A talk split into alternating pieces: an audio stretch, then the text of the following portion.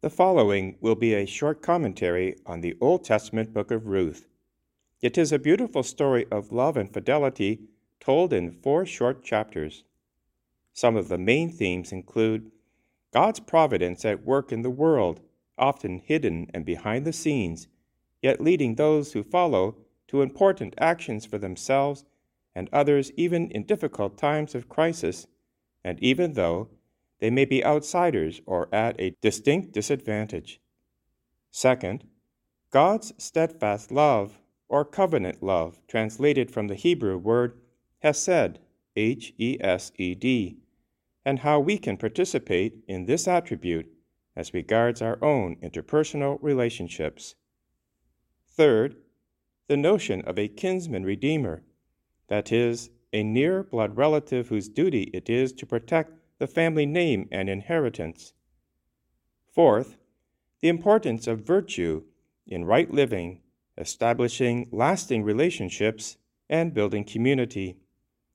We will also look at some lessons to be gleaned from this book and apply it to our lives.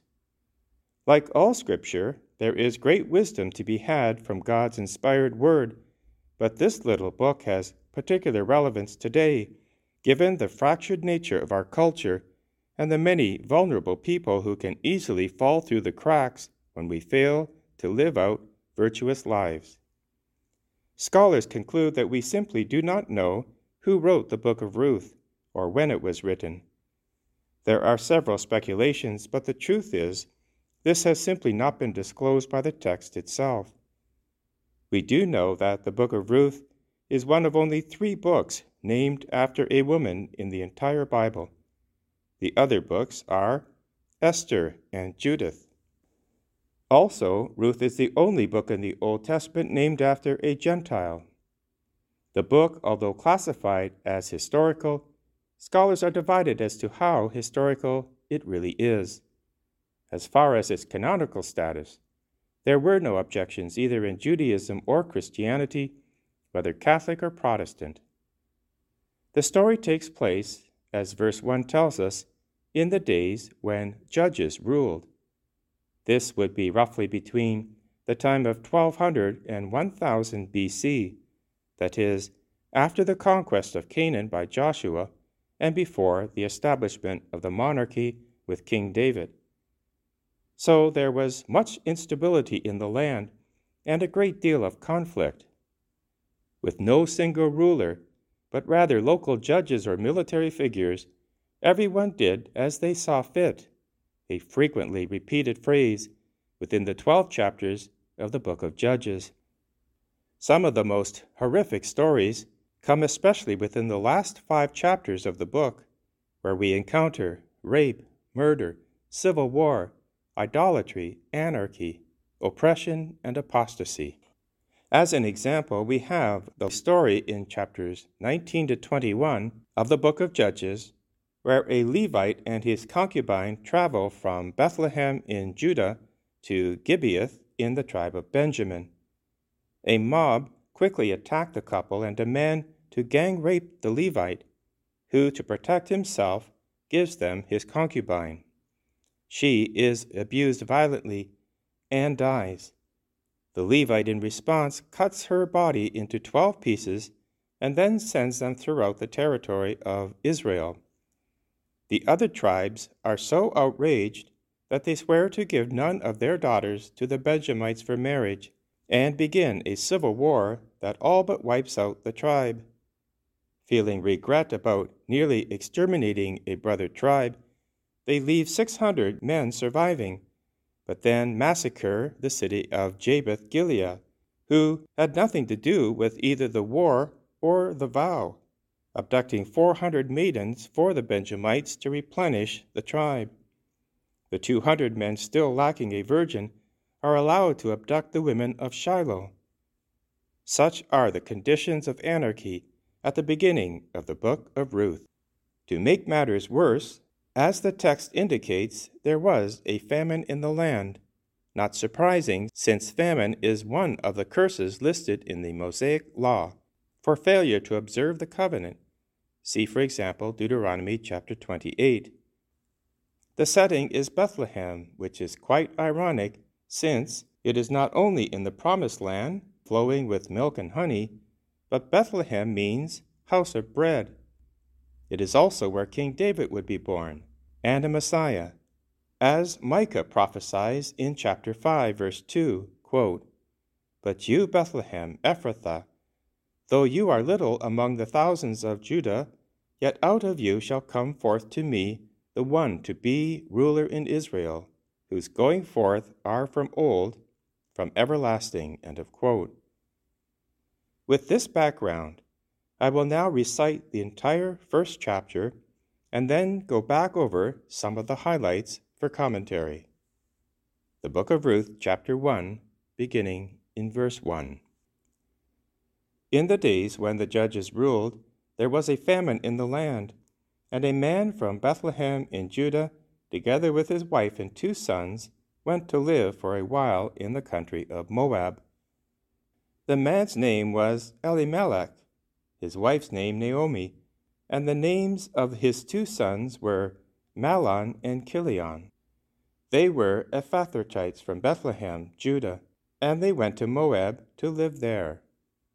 Now Elimelech, Naomi's husband, died, and she was left with her two sons. They married Moabite women, one named Orpah and the other Ruth. After they had lived there about ten years, both Mahlon and Chilion also died, and Naomi was left without her two sons and her husband. When she heard in Moab that the Lord had come to the aid of his people by providing food for them, Naomi and her daughters in law prepared to return home from there. With her two daughters in law, she left the place where she had been living and set out on the road that would take them back to the land of Judah. Then Naomi said to her two daughters in law, Go back, each of you, to your mother's home. May the Lord show kindness to you, as you have shown to your dead and to me. May the Lord grant that each of you will find rest in the home of another husband. Then she kissed them, and they wept aloud and said to her, We will go back with you and your people. But Naomi said, Return home, my daughters. Why would you come with me? Am I going to have any more sons who could be your husbands? Return home, my daughters. I am too old to have another husband. Even if I thought there was still hope for me, even if I had a husband tonight and then gave birth to sons, would you wait until they grew up? Would you remain unmarried for them? No, my daughters, it is more bitter for me than for you because the Lord's hand has gone out against me. At this they wept again.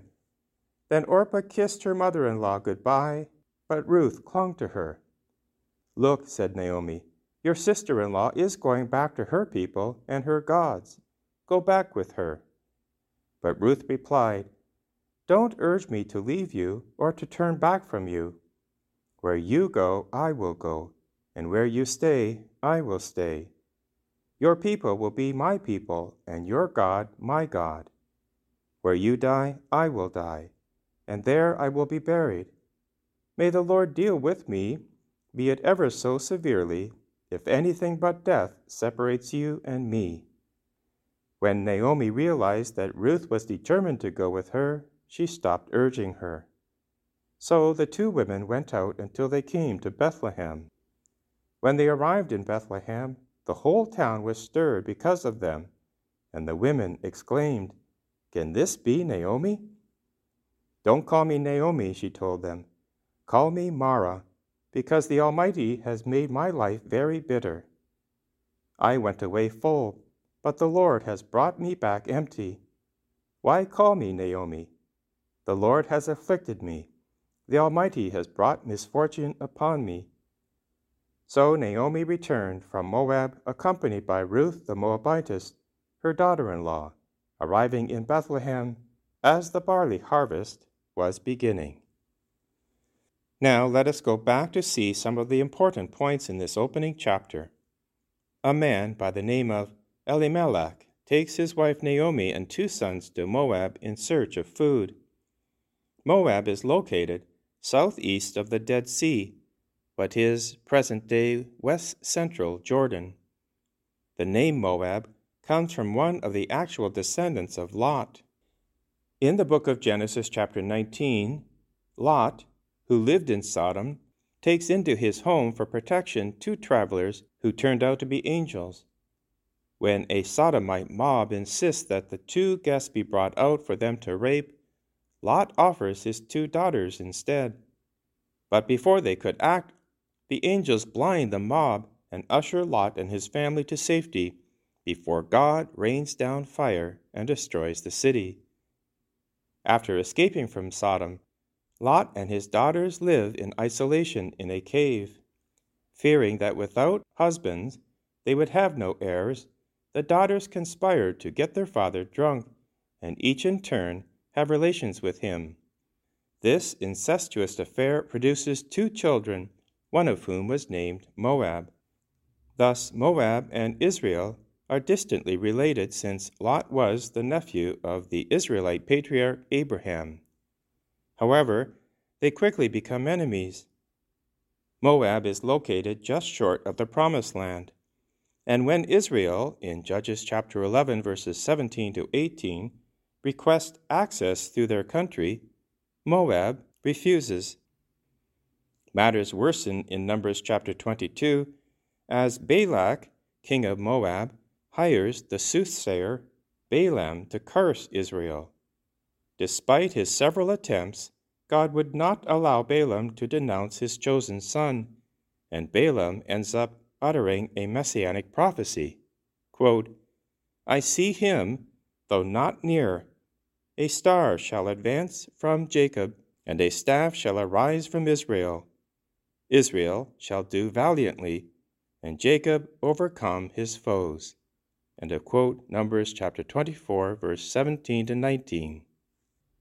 As a result of these actions, Deuteronomy chapter 23 specifies that no Moabite, quote, ever be admitted into the community of the Lord, nor any descendant of his, even to the tenth generation, because they would not succor you with food and water on your journey after you left Egypt and because Moab hired Balaam, son of Beor, to curse you. Finally, as Israel was heading to the Promised Land, some women of Moab seduced the men of Israel into sexual sin and idolatry before the great Canaanite fertility god Baal, which causes the Lord to send a plague upon Israel. Numbers chapter 25, verses 1 to 5. This, together with the anarchy depicted in the book of Judges, is the context in which the story of Ruth takes place. To escape the famine, Elimelech takes his wife Naomi and two sons to dwell in the country of Moab. It is a departure from the Promised Land into pagan territory, similar to Abraham sojourning in Egypt in Genesis chapter 12. Given the history just outlined, one quickly realizes how desperate the conditions must have been to drive Elimelech, whose name means, My God is King, and his family out of the land promised by God to Abraham and his descendants into the pagan territory of Moab. Although there is no mention in the text of wrongdoing, Elimelech soon dies and his two sons, Chilion and Mahlon, also perish. The two had married foreign wives from Moab, something discouraged by God, since, as we have said, the offspring from such marriage were prohibited from entering the assembly of the Lord to the tenth generation. Deuteronomy chapter 23, verses 4 to 5. Thus, three women are widowed Naomi, Orpah, and Ruth, and without children. Immediately, therefore, in this opening chapter, there is tension. Will the line of descendants run out with respect to Naomi and her two daughters in law, all of whom are childless widows? It is not until chapter 4 that we learn how important this question is when the genealogy of King David is revealed, and Obed, the son of Ruth by Boaz, becomes the father of Jesse, and Jesse the father of David. What is at stake, therefore, is nothing less than the royal line of Judah, and ultimately the Messiah. If God does not intervene at this point, it is very possible that there would be no royal line. There is also tension because a childless widow in that pagan culture would be quite vulnerable. As mentioned, the socio-economic and religious ties of the land fell apart. Widows were easy targets for abuse and exploitation, many of whom had to resort to prostitution to survive. How would these three women cope? Who would support them? Verse 6 of chapter 1 of the book of Ruth states that Naomi started with her daughters in law to return from the country of Moab, for she had heard that the Lord had visited his people Israel and given them food. By ending the drought, God initiates the first of many steps that lead Naomi and Ruth back to Israel to meet a kinsman redeemer by the name of Boaz. Divine providence is at work behind the scenes in this remarkable story. Notice also in verse 8 that the theme of Hesed is introduced when Naomi considers what is in the best interest of her daughters in law by putting them ahead of herself. Naomi realizes that for two foreign women without husbands to live in Israel would be a hardship. So she urges them for their benefit to return to Moab with their own people and perhaps marry again and have their own family. Naomi said to her two daughters in law, Go, return each of you to your mother's house. May the Lord deal kindly with you as you have dealt with the dead and with me. In this prayer, Naomi invokes the personal name Yahweh to bless Ruth and Orpah because of their love for her and their dead husbands.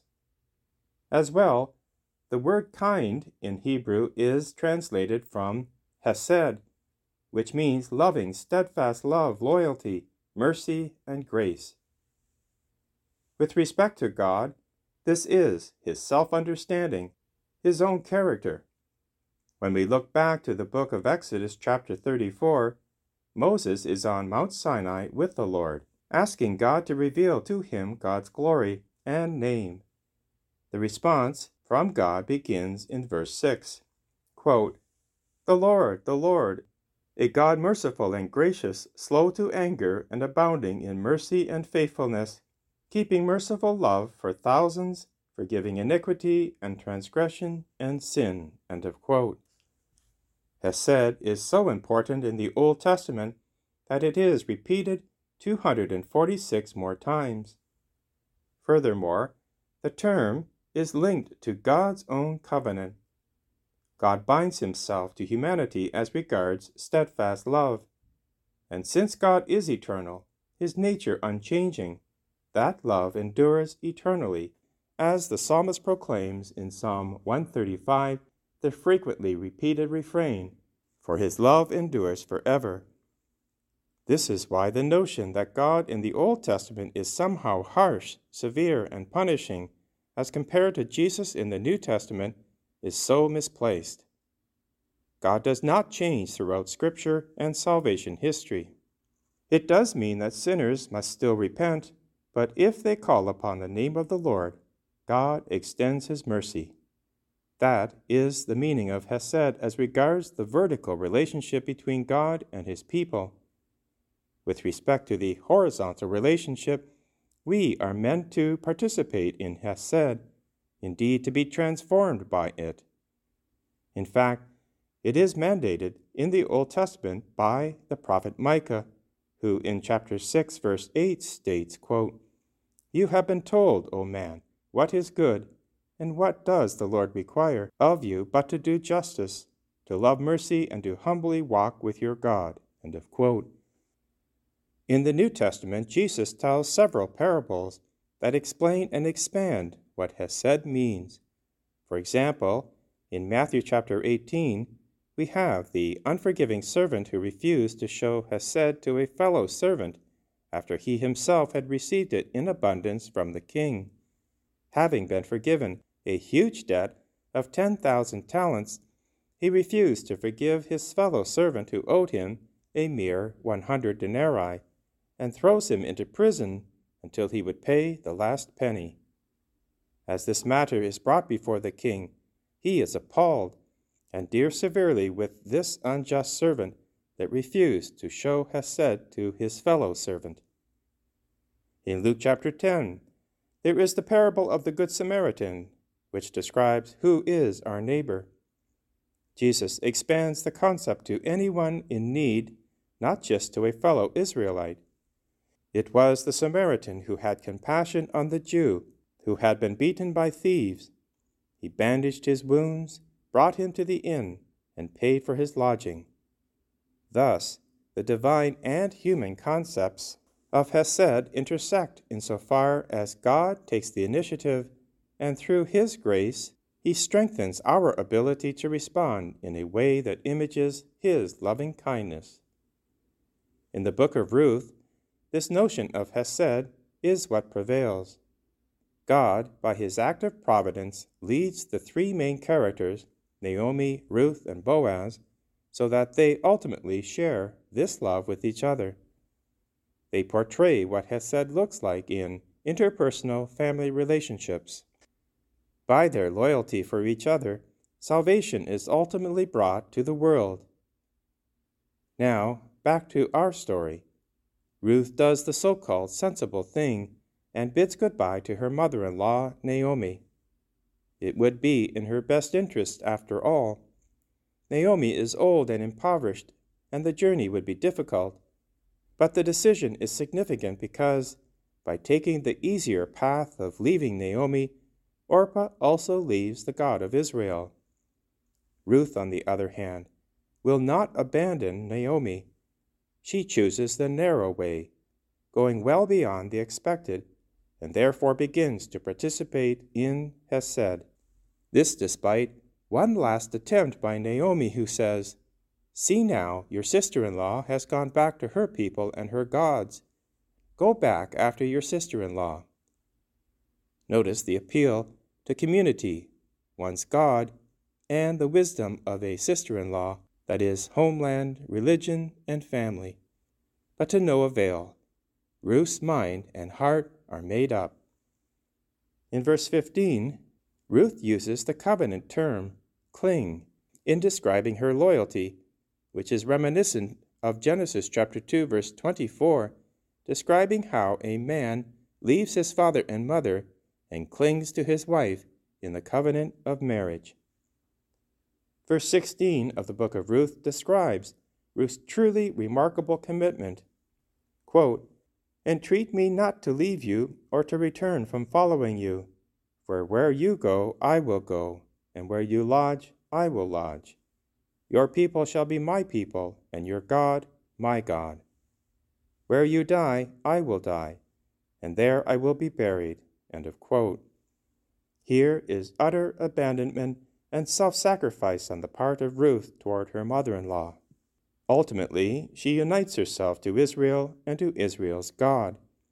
She becomes, as St. Paul will say in Romans chapter 4, a true Israelite, a true descendant of Abraham, not by flesh and blood, but by faith. Ruth's steadfast love or hesed to Naomi extends even unto death, for in Sheol they will not be departed. This is lifelong commitment made to Naomi.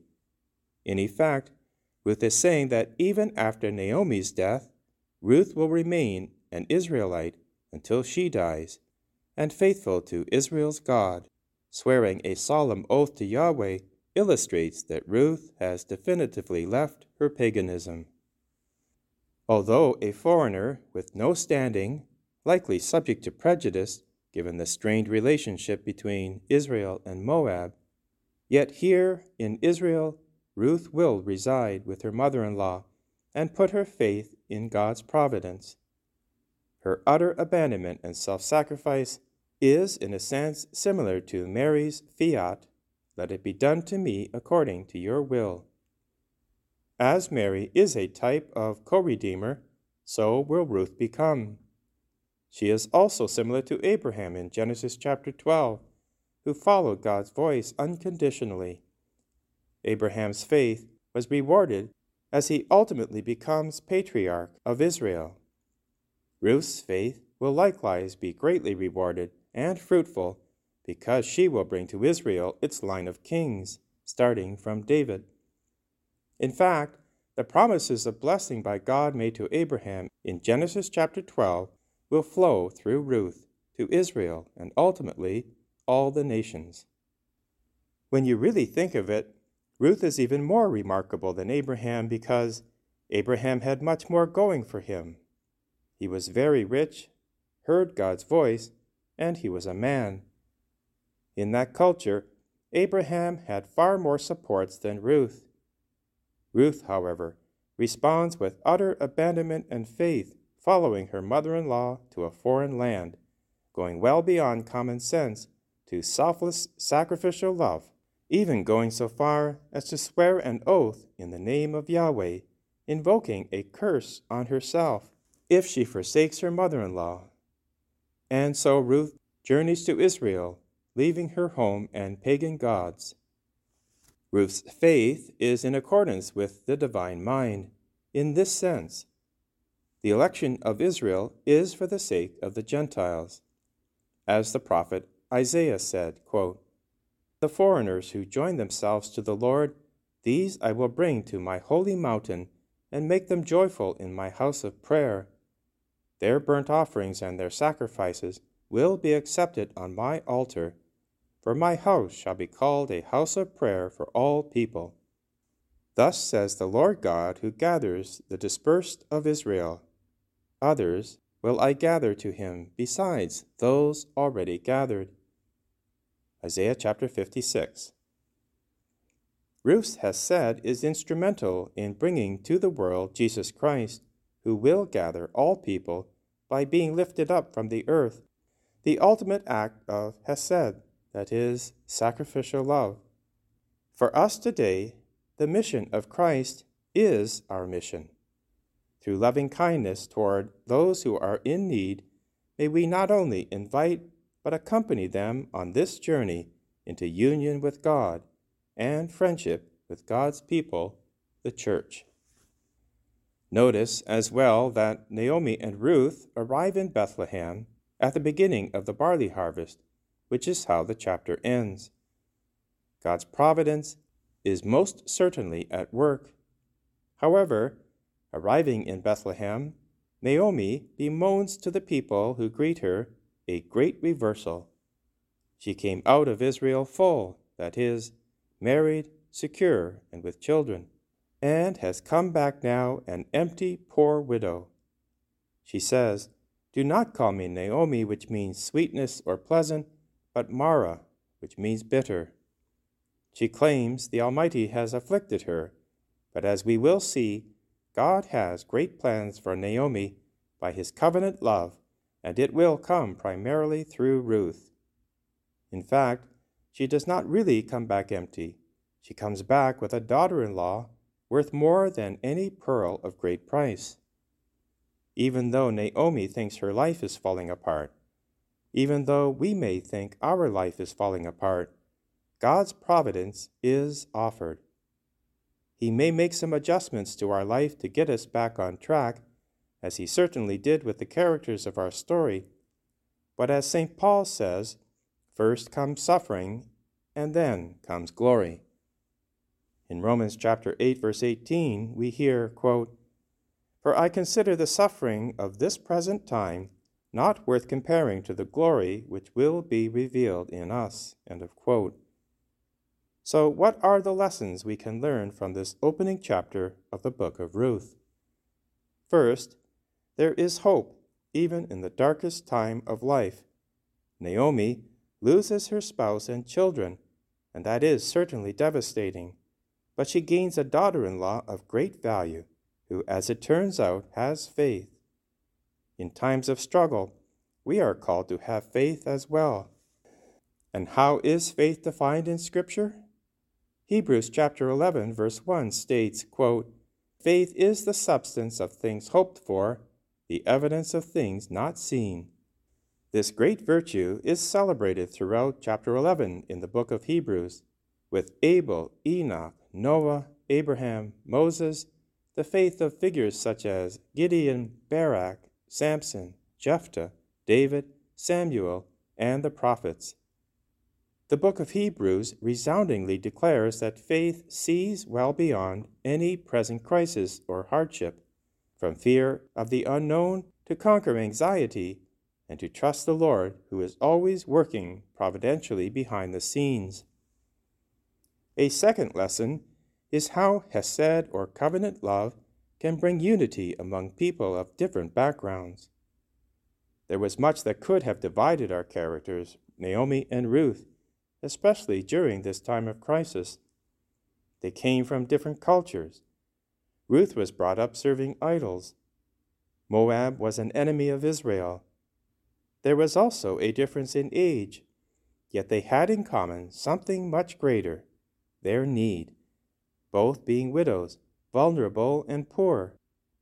Created in God's image and likeness, they needed friendship, they needed love. That is what drew them together. They shared their sorrows, their losses, and their affection. Covenant love led them to take steps that ultimately would bring salvation to the world through King David, through the birth of the Messiah. The third lesson is the power of witness. Naomi allowed Ruth the freedom to return to her people. She thought of Ruth ahead of herself. This selfless attitude encouraged Ruth to do likewise. Both Naomi and Ruth were willing to sacrifice for the benefit of the other, that set in motion a series of events which changed history. The fourth lesson one's past does not necessarily define one's future. Ruth, as a foreigner and outcast, would not have been allowed into the temple of Jerusalem to worship because she was a pagan, but this did not deter her covenant love, loyalty, and self sacrifice. And so, God works as providence to raise up these figures. This is very similar to the Old Testament book of Tobit, who also lived in a pagan land, this time among the captives deported to Nineveh. Yet his righteous deeds, that is, burying the dead, almsgiving, and prayer, were like a fragrant offering rising up into the throne room of God. The Lord responds by sending the archangel Raphael in disguise to lead Tobit's son Tobiah on a journey to his future wife Sarah, protecting both of them from a demon on their wedding night and ultimately healing Tobit of his blindness. This theme of providence is abundant throughout the Old Testament, but especially here in the book of Ruth at the worst of times, when judges ruled and everyone did what was right in their own eyes.